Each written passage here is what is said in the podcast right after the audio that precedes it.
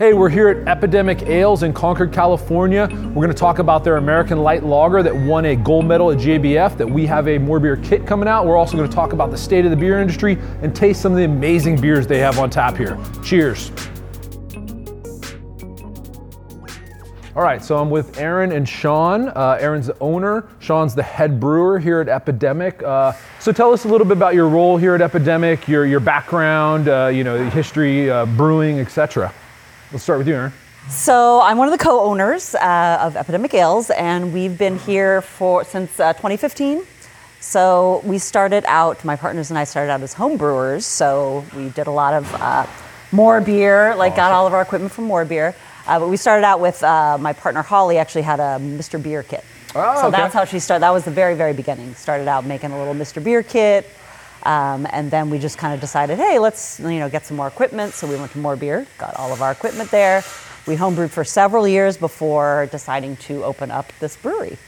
Awesome. So we kind of put our dreams together and open up this brewery, and now we've got this amazing facility with our 10-barrel brew house and our tap room. So I think that's cool. a dream of a lot of home brewers, yes. Starting a brewery. Initially, were you guys doing, because I know Sean came on later and we'll go into your story, were you guys doing all the brewing yourselves? Yes. Okay. Yeah, so we did everything ourselves, me and my partners, the brew side, the cellaring, the tap room, we kind of did everything ourselves for a while, and then luckily we brought Sean in as our head brewer. Perfect segue. Sean, I met you when you were at EJ Fair.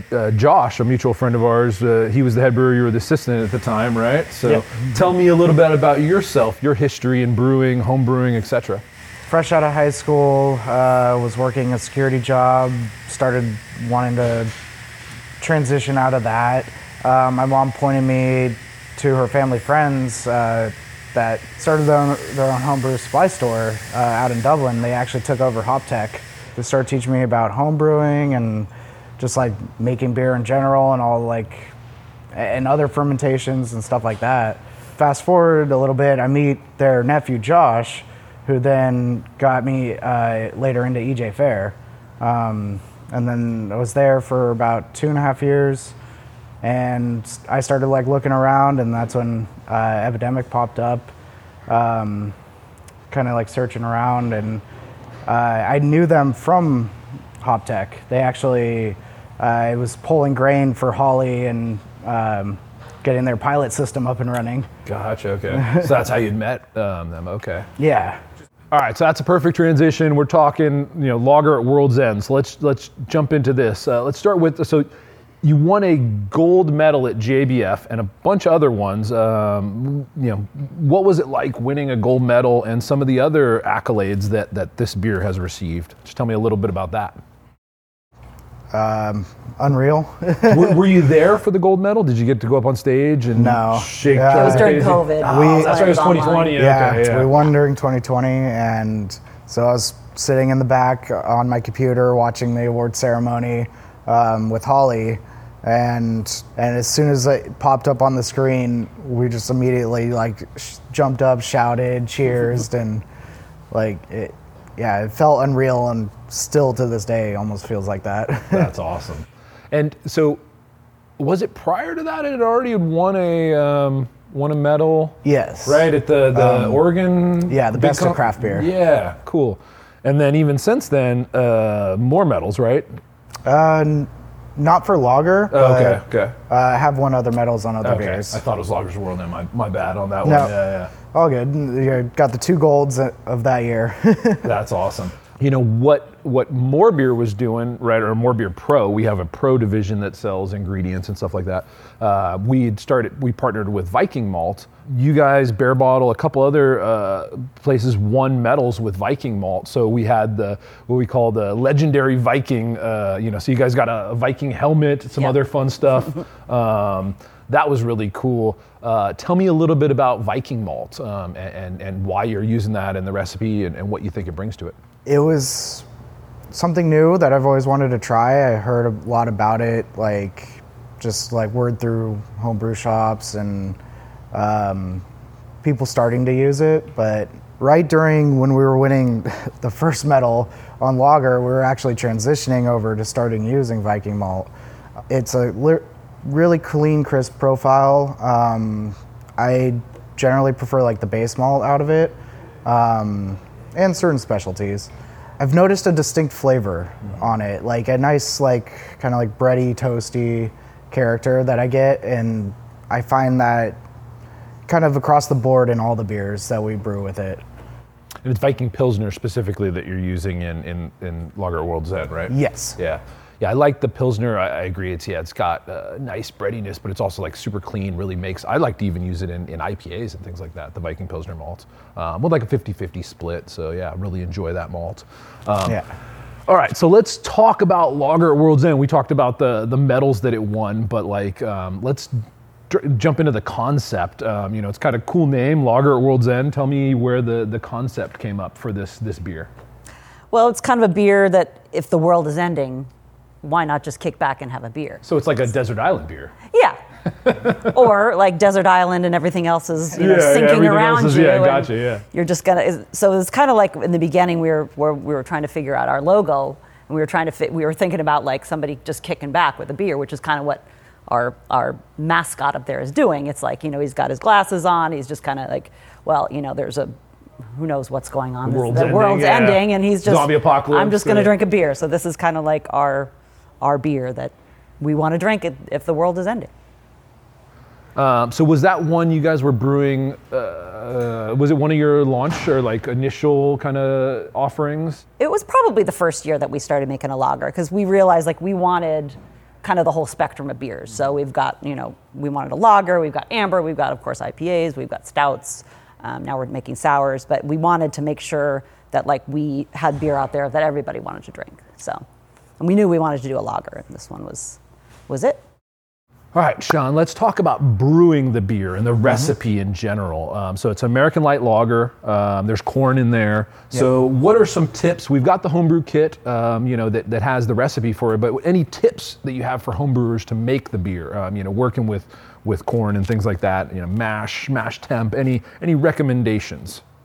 Going forward, like making a lager, you have to always remember it's a very unforgiving neutral base. Like any flaw or hop character or anything you want in there will shine through. So when using something like an adjunct like corn, it does help with clarity on the mash end, but it will also be very present in your final product. I've heard like a lot of people like can like be like, oh, I could get like DMS and stuff from like corn or just Pilsner malt, and usually combat that with like a longer boil. It's like a 90-minute boil, would you recommend over a 60? Yeah, so okay. We do a 90-minute boil of almost all our beers, but specifically it started out with lager, just to make sure there wasn't any actual unwanted flavors in there. Cooling the wort quickly, I think, helps with the DMS too, right? Yeah. Another tip, man. Yeah, so if you have a way of quickly like cooling down your wort fast, and then in the fermentation end, keeping that wort cool, whether that be a jacketed fermenter for MoreBeer or a like ice packs with a towel wrapped around it, you know, like. Yeah, for a lager. I remember when I first started homebrewing, I'm like, oh, you know, I loved lagers at the time. I'm like, I'm going to make lager. I'm like, oh, wow, I don't have the facilities, the temperature control to do this. So started with ales, obviously. So let's talk about the fermentation. So what's your ideal temp for a lager? Starting temp, like pitching temp, starting temp, holding, ramps. Let's talk about the fermentation side of that. Yeah, I like to start... cooler on with the lager yeast. So what is that, like 50, 52? 50 degrees. 50 degrees Fahrenheit. So yeah, we start at 50.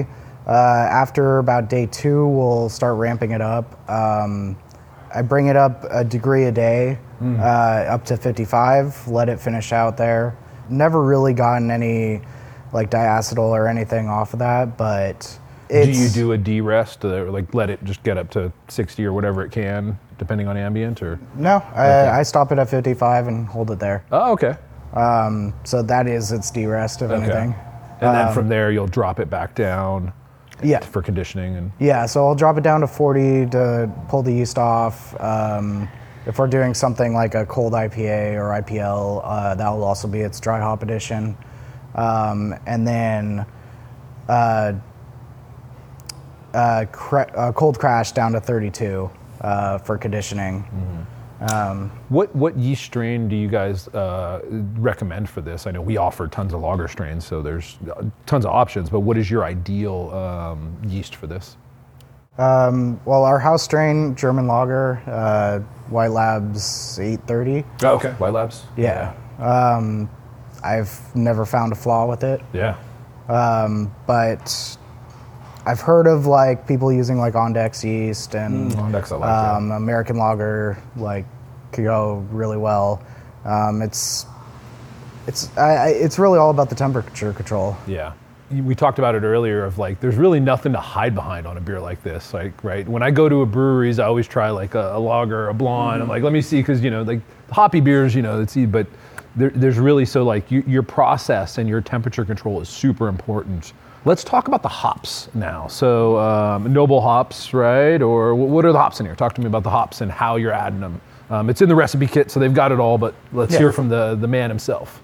So we start out with just a light bittering charge of Magnum hops, just to kind of give it a little bite. And then end with one of my favorites for like lager, Saaz. Saaz, yes, love Saaz. So Czech Saaz, like I just love that Saaz bite in like a good Pilsner, so but it also works as just like a very neutral light alpha addition for like an American lager. What is the bitterness on this? How many IBUs?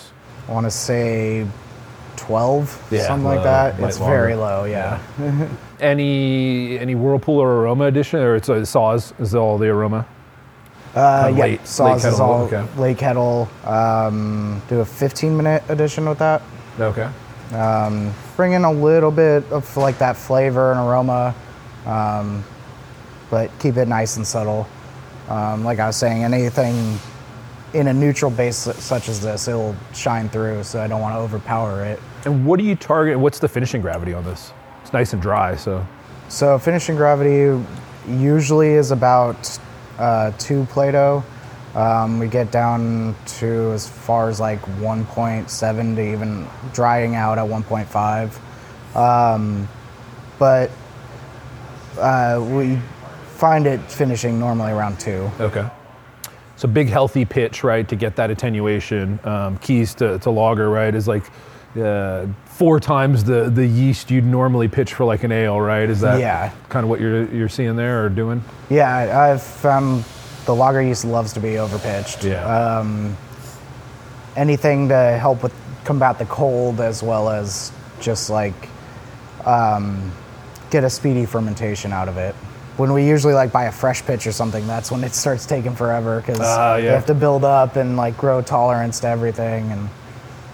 On a fresh pitch, would this be the first batch you would do, or is there even something maybe lower gravity that you're? This is pretty low gravity, so this is kind of first gen. This easy 4.5%. So just always usually my go-to starter with it. Awesome. All right, so now let's talk a little bit about the state of the beer industry. Recently we got a bunch of brewers together. We started talking some of the people, you know, ready to drink, seltzers, you know, slushies, you know, there's all kinds of, you know, hazy IPAs, milkshake IPAs, all kind of came up in that conversation. So I want to, you know, as we go to breweries this year, I want to talk about the state of the beer industry and what you guys are seeing. I see you guys made your first seltzer recently. So like, how's that selling? Just talk to me a little bit about the state of the beer industry. Well, we did. So we came out with the seltzer during COVID, during the shutdown. Okay. And it was super popular. Like that was kind of the time when seltzers were really peaking.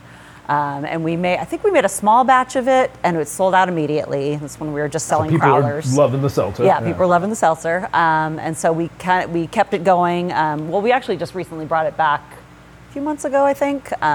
So we started with watermelon. Now we have strawberry. But people like an option that's not a beer, that's gluten-free. Gluten-free, yeah. We have a lot of people that come in the tap room and say, I don't drink beer. Do you have wine? Do you have cider? So we offer it's called Cabana Boy. hard seltzer. So we offer that. We also offer a non-alcoholic kombucha. Kombucha. Oh, yeah. Okay. Thank you. That we don't brew here, but it is another option for people that like maybe like a cider or something like that. So, but yeah, seltzer's still popular. People are still drinking it. So you're seeing a lot of sales and people asking for that when they're in the tap room as well. Mm-hmm. Sean, so I know as brewer, we hang out outside of like doing this and, with other brewers and we chat about this kind of stuff. And I've always been of the mind of like, I want to learn about this new stuff, even though, it might not be, so it's like, cool, let's get into it. And I want to learn how to make a good version of it. But what's your take on you obviously made a seltzer, so you're kind of into it. Like, what's your feeling on that? Like, and beer and, state of the beer industry. It was never, I guess, being just like a beer brewer was never ideal to make like something other than beer. But I do find like the appreciation of just like, still getting to create and the figuring out the process of it. That's been like the trickiest part. Because you would think it would just be as simple as sugar, water, alcohol, got sparkling water. But no, it's like a lot to do with like, okay, is the flavor right? Or like what the, is there enough nutrients for the yeast? Is there, is the clarity good, like. I think that's where a lot of, I'll try a seltzer, I'm not into it, but I'll try them at places and you'll start to get like sulfur and these clear fermentation things. So like there's no mash, there's no grains, right? So there is no nutrients. It's just, right. Cane sugar essentially. So like it's really, I think people making seltzers, you could learn a lot from mead making. It's very similar to mead making where these nutrient schedule is like super important. Yeah. Would you agree? Oh yeah, definitely. Because like with mead as being like a honey wine, seltzer's pretty much a sugar wine. Mm-hmm. Like there's no backbone to it to support like the yeast. So you have to add everything to it. Kind of like working with like RO water. Mm. Oh yeah, you got to build up the TDSs to because you can't just do straight RO for totally. Exactly. We even do beer slushies too, so that's like a big new trend. And how do those do well for you? I mean during the summer they're just nonstop. Sure. It's a little hotter. Still people in the middle of winter drink them, but it's been a great option. I wasn't sure when we first got it. Because it was kind of a new thing and not a lot of breweries had it, but I mean, it's been great. I mean, people love that option because we usually use lager as like our base. So generally it's just the beer. We add a little bit of either simple syrup or like a flavored syrup. Yeah, like snow cone flavoring. Okay. Yeah. Okay. Yeah. So that's pretty much all it is. And it comes out as a slushie and people love it because it actually does not taste like beer. So that's another option for people that are, not big beer drinkers. My favorite is the kettle sour in them. Gives it that little tart bite. I was going to say, I've had a slushie before, and it was a kettle sour, and it was pretty darn enjoyable. I might have felt, afterwards like I'm as a beer purist. But you're drinking a beer. Yeah. It's beer in a slushie. Still has alcohol. Yeah. There was none wrong with it. I enjoyed it. Yeah. And we all had one in the group that I was with, and I was like, pretty good. I totally get it. Yeah. Yeah. Yeah. Yeah, that's definitely a new trend that I don't think is going anywhere because people do like that option, especially when it's really hot out. And in Concord, it gets very hot, so it's definitely a good option out here. So speaking of trends, that's a great segue. So what do you guys think so we talked about slushies. You mentioned cold IPAs earlier, right? That was like a big trend. What is, and you're probably going to answer, if I knew it, I would do it, but what do you think is the next big trend in beer or next beer style? Finishing off the haze craze and going towards more like traditional clear beer, like lighter lagers or even just like cold IPAs. Because they are kind of that more lighter, drier. Yeah. Yeah. So probably coming off of that, like, I don't think we'll ever bring back the brewed IPA, but I feel like it's kind of heading that direction right now. Drier, yeah. Shout out to Kim. who invented the brewed IPA, which, yeah, I love that style. And I think it kind of drove us towards that drier, lighter, you know, where we're going. And so, like, lagers, I definitely see, we hear people talk. I feel like we talk about, like, every year, like, the lagers are going to revolutionize. And I think as, like, brewers, that tends to be our favorite beer to drink, right? It's like your shifty is usually a lager, right? Exactly. So hopefully that is the trend. What do you think, Eric?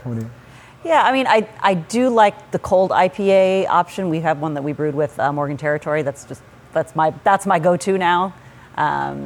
So, yeah, I mean, I don't really know about what's coming next. I don't know if anybody does, but I think the cold IPA is something that came out sort of recently, and I think that one's going to continue. So, but yeah, as to what's coming up next, we shall see. Yeah, as I would say, about a year ago this time, we were doing hazies and milkshakes and all the fruity beers, trying to get more sours out. Mm-hmm. But now it's like, as of this year, Beer Week, we're like, oh, let's do West Coast Pale, cold IPA. That's just the trend. I think that is kind of the shift right now for sure. Yeah. I'm interested to see where it goes and see what the next style is. When you guys figure it out, let me know. Definitely. We'll let you know. All right, Aaron, Sean, thank you guys for having me here. It's been amazing. This beer is delicious. Let's go have some more beers at the bar. All right.